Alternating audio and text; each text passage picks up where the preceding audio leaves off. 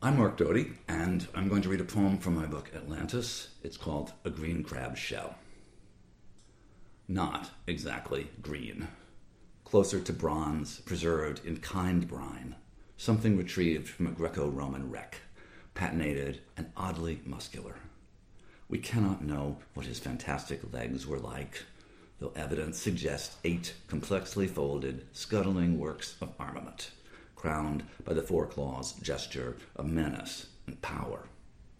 The gulls gobbled the center, leaving this chamber, size of a demitasse, open to reveal a shocking Giotto blue. Though it smells of seaweed and ruin, this little traveling case comes with such lavish lining.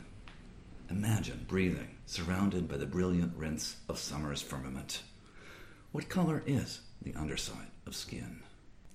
Not so bad to die, if we could be opened into this, if the smallest chambers of ourselves similarly revealed some sky.